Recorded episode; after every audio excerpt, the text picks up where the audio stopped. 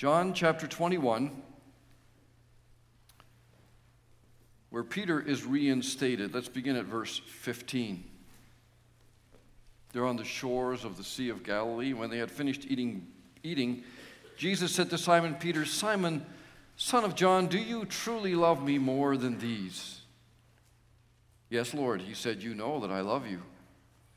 Jesus said, Feed my lambs. Again, Jesus said, Simon, son of John, John, do you truly love me? And he answered, Yes, Lord, you know that I love you. Jesus said, Take care of my sheep. The third time he said to him, Simon, son of John, do you love me? Peter was hurt because Jesus asked him the third time, Do you love me? He said, Lord, you know all things. You know that I love you. Jesus said, Feed my sheep. I tell you the truth, when you were younger, you dressed yourself and went where you wanted. But when you are old, you'll stretch out your hands, and someone else will dress you and lead you where you do not want to go. Jesus said this to indicate the kind of death by which Peter would glorify God. And then he said to him, Follow me. Peter turned and saw that, that the disciple whom Jesus loved was following them. This was the one who had leaned back against Jesus at the supper and had said, Lord, who is going to betray you?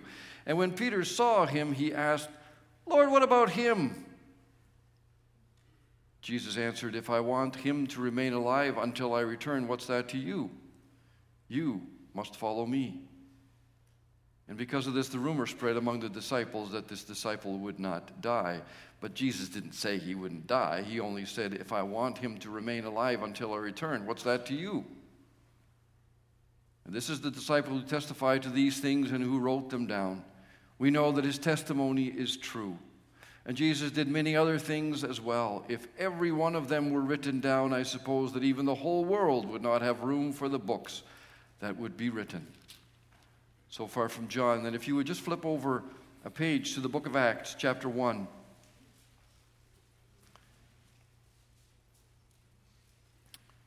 Just these verses 6 through 8. This is after the resurrection. When they met together, they asked him, Lord, are you at this time going to restore the kingdom to Israel?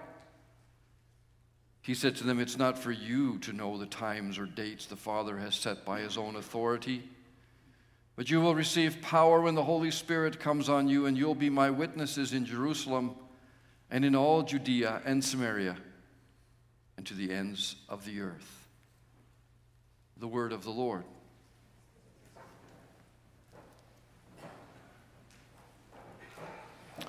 Brothers and sisters in Christ, the, the passages of the scripture that we read this morning contain two questions.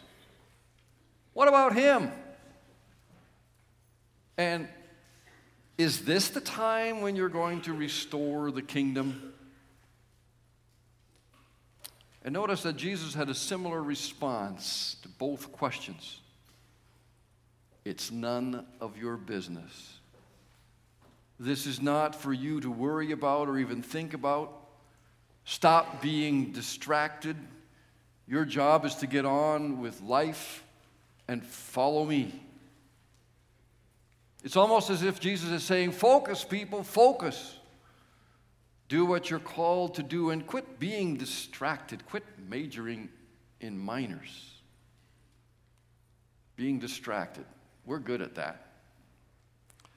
We're good at being busy with stuff that really is so often none of our business. We're good at majoring in minors. The National Enquirer, case in point. You know that colorful, maybe that dates me, I'm not sure, but you know that colorful tabloid that graces many a checkout line at many a store is known in majoring in minors and raising all sorts of questions about celebrities and about others that basically are none of our business.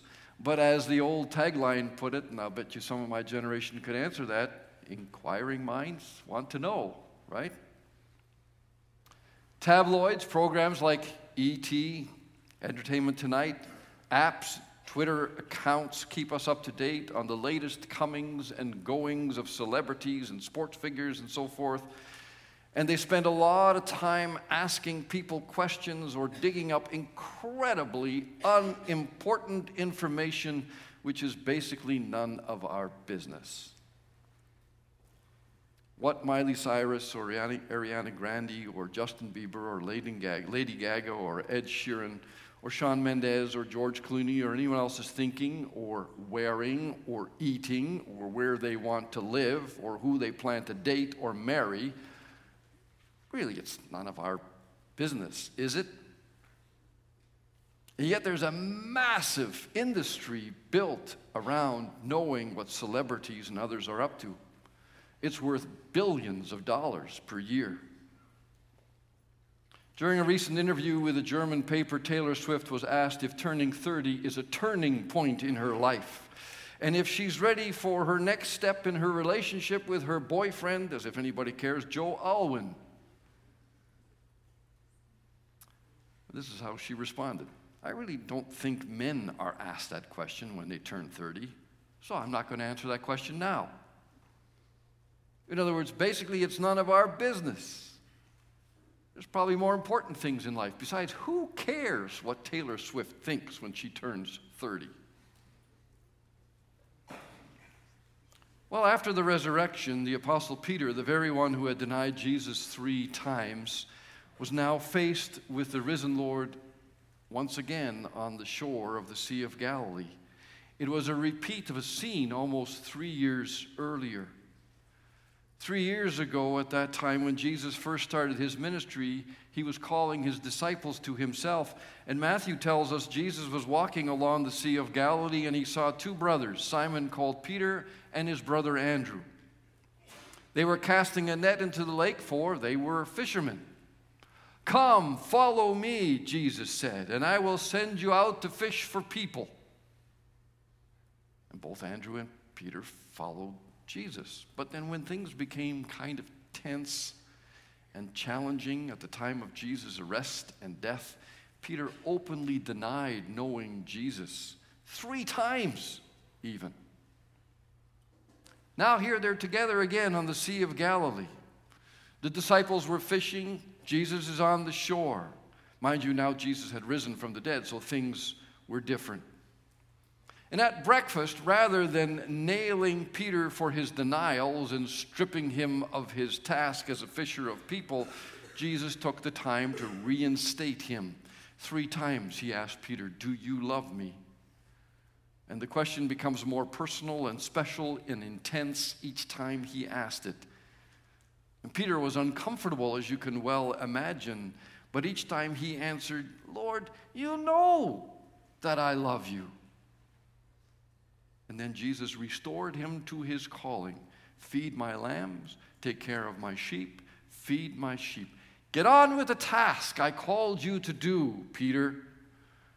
Rather than catch fish, be a fisher of people for the sake of the kingdom. And then he said, When you are old, you will stretch out your hands, and someone else will dress you and lead you to where you do not want to go. And John tells us that Jesus said this to indicate the kind of death by which Peter would glorify God. And the early church tells us that Peter indeed died a martyr's death. Peter, follow me. Now put yourself in Peter's shoes for a moment. That must have been quite the scene, quite something restored, forgiven, new marching orders. Oh, a peek into the future. Somewhere along the line, he would have to give his life for the Lord. Lord, what about him? What's going to happen to him? What about John? And then Jesus replied, What's that to you? It's none of your business what happens to him. If, you, if I want him to remain alive until I come again, what's that to you? And then Jesus said it again, what he has said so often to Peter and to all of his disciples You must follow me. As one writer put it, quote, Jesus is saying, Peter, your hands are already full, just keeping, just keep on following me. Peter, you've had enough trouble doing what I've asked you to do. Peter, you have a full time job just doing my will. Quit prying. Quit trying to find out what's going to happen to John. You be concerned about what's happening to Peter and not what's going to happen to John. Peter, don't be distracted by unimportant things. Don't spend a whole lot of time wondering about what will happen to others. You follow me. You do my will. And then, just before he ascended, and this coming Thursday is Ascension Day on the Christian calendar, the Lord Jesus had to once again get his disciples to focus and make them think about what's important and what their task is. When the Lord Jesus was together with his, disciples at one point, they asked him, Lord, are you at this time going to restore the kingdom to Israel? Now, in the light of what the disciples had heard and experienced as they walked and talked with Jesus for three or so years, that can be seen as quite a logical question. After all, they'd often heard him teach about the kingdom of heaven. Luke 22, and I confer on you a kingdom just as my Father conferred one on me, so that you may eat and drink at my table in my kingdom and sit on thrones judging the 12 tribes of Israel. Elsewhere, Jesus said, I tell you the truth, at the renewal of all things, when the Son of Man sits on his glorious throne, you who have followed me will also sit on 12 thrones judging the 12 tribes of Israel. And then they heard Jesus tell Pilate, My kingdom is not of this world, my kingdom is from another place. And Acts 1, verse 3 tells us that Jesus had been very specifically been speaking about the coming kingdom of God for the 40 days since the resurrection. And then, when the disciples heard Jesus speak about the baptism of the Holy Spirit in verse 5 of Acts 1, and when they thought about the prophecies of, old, of the Old Testament from Joel, which often made a close connection between the outpouring of the Holy Spirit and the coming of the kingdom, again they concluded that the establishment of the kingdom must be near at hand. And therefore they ask, Is it this time, Lord? Is it now? The question seems logical, and it seems like it was the right moment to ask. But did you note how Jesus responded? There is no commendation on the part of Jesus regarding the question asked. On the contrary, the context would seem to suggest that the disciples were totally out of line with this one, much like Peter was out of line with the ask when he asked about John's future. So why were they out of line? Look at the question again. Lord, are you at this time going to restore the kingdom to Israel? At this time. Those three words are the key problem to the question. The question was not if the kingdom would be restored, that was a given fact. But they wanted to know when it was going to be restored to Israel. Tell us when. Is this the time? And we know that these are the problem words because these are precisely the words Jesus responded to in the second part of verse 7. It's not for you to know the dates and the times the Father has set by his own authority. Wait on the Lord. This was the wrong question because they were asking something that was none of their, their business. In fact, the original language puts this in such a way that it's clear that God the Father has set by his own divine authority the timetable for all the events surrounding the second coming of Christ to the earth. No one else can know that time, time, timetable. It's his and his alone. Disciples, nonetheless, asked the question when? The when question is a distracting question, a majoring in minors sort of question. And yet, that's the kind of questions we ask all the time. When? It's almost like you're in a car. You know, are we there yet? All down through history, people have been distracted, and much money and time has been spent reading the signs of the times, times and trying to figure out from the scriptures, even using mathematical equations, and they're quite involved as to when exactly Jesus is coming again. It began in New Testament times. The Thessalonians seemed to spend an inordinate amount of time asking the question as to whether Jesus, when Jesus would return. And they were known to have quit their work and actually sat and waited for Jesus to return. They were distracted by the question. And then the Apostle Paul tells them to get on with their life, to get on with the task the Lord had given them to do. As the calendar was counting down to the year AD 1000, it was reported that during December of the year 999, everyone was on their best behavior. Worldly goods were sold and given to the poor. Swarms of pilgrims headed east to meet the Lord at Jerusalem. Buildings went unrepaired. Crops were left unplanted. Criminals were set free from jail. But nothing happened. 800 years later, a man by the name of William Miller founded an end times movement that was so prominent that it received its own name, Millerism. And from his studies of the Bible, Miller determined that the second coming would happen somewhere between 1843 and 1844. And a spectacular meteor shower in 1833 apparently gave the movement a good push forward. The build-up continued until March 21, 1844, when Miller's one year timetable ran out. Then some other followers set another date of October 22, 19, or 1844. That also failed, and the whole business collapsed. Jehovah's Witnesses have been busy setting times, setting dates. They predicted the return of Christ in 1914, then 1918, then 1920, then 1925, then 1941, then 1975, then 1994. In 1995, they gave up predicting. And then who of us who are somewhat older can forget the hysteria that filled the air as the year 2000 approached? Along with that Y2K virus that was to hit every computer on the planet, the rhetoric about Jesus' return was loud and endless. The names of the people and the organizations that called for the return of Christ and the, at the turn of the century is too long to be listed. I remember it well. What a waste of money and what a waste of time and energy. Harold Camping and the radio, family radio in the United States declared that May 21, 2011 was going to be the judgment day. Blow the trumpet, Warn the nation was written on the sides of brand new vehicles that went all over the United States. May 21 came and went, and the following day, and I have a picture of this, the following day there was a billboard with the statement, That was awkward,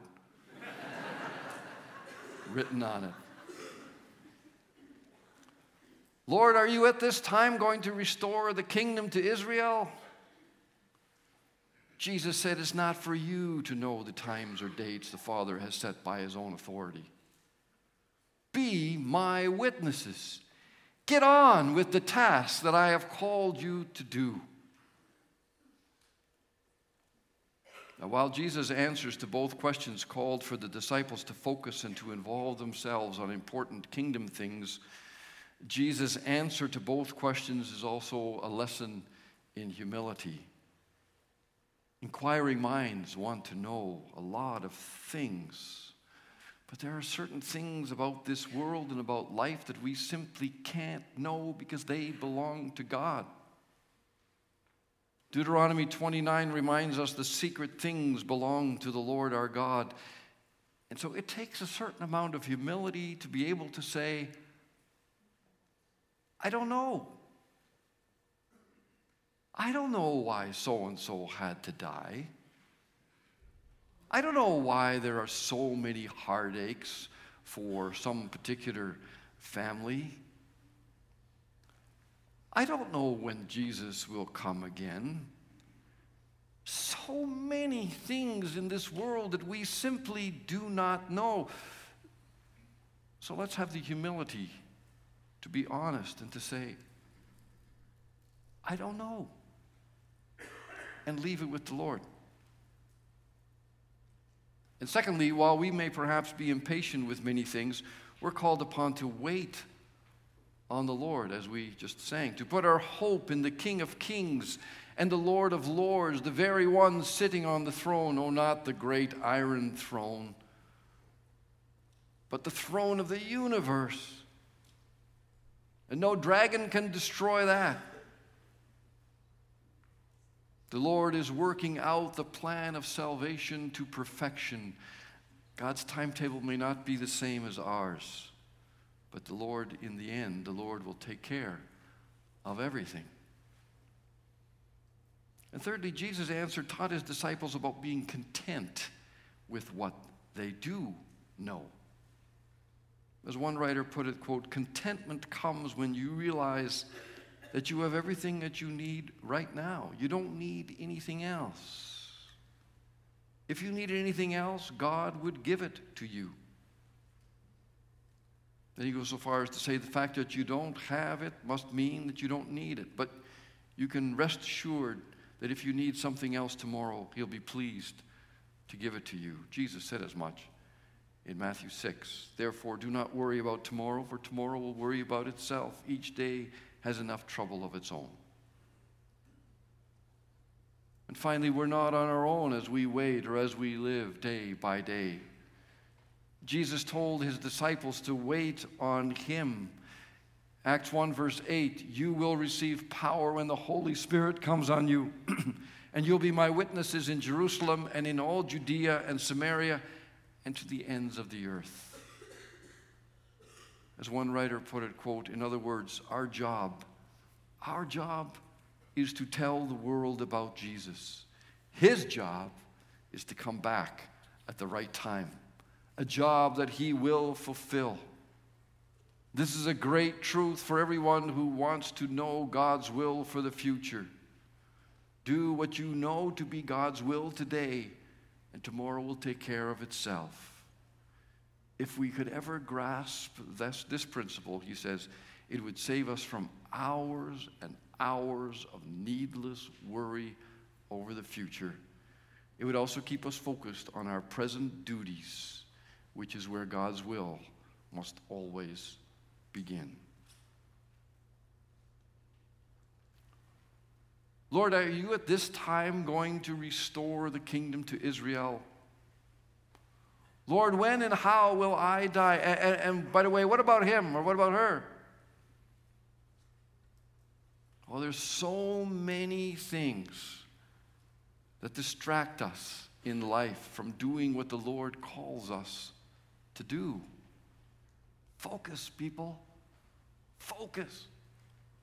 Wait on the Lord until the kingdom, until the king returns, whether soon or far away.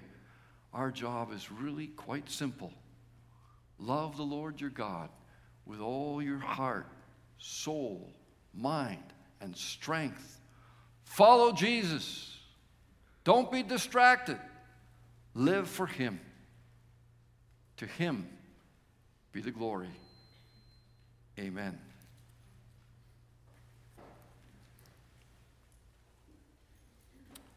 Father in heaven, you call us to follow you and to live for you and to not be distracted. But there's so many things in this world that distract us. So many things that keep us from reading the Bible, that keep us from prayer, that keep us from worship, that keep us from gathering with your people. So much so that we're actually tired at times. And then there's all those questions that we ask about things that really are none of our business. So, our prayer is, O oh Lord, that you, through the working of your Holy Spirit, would focus us focus our hearts, our minds, our lives, our souls on the one who sits upon the throne and live for him to the honor and the glory of your name. In Jesus' name we pray. Amen.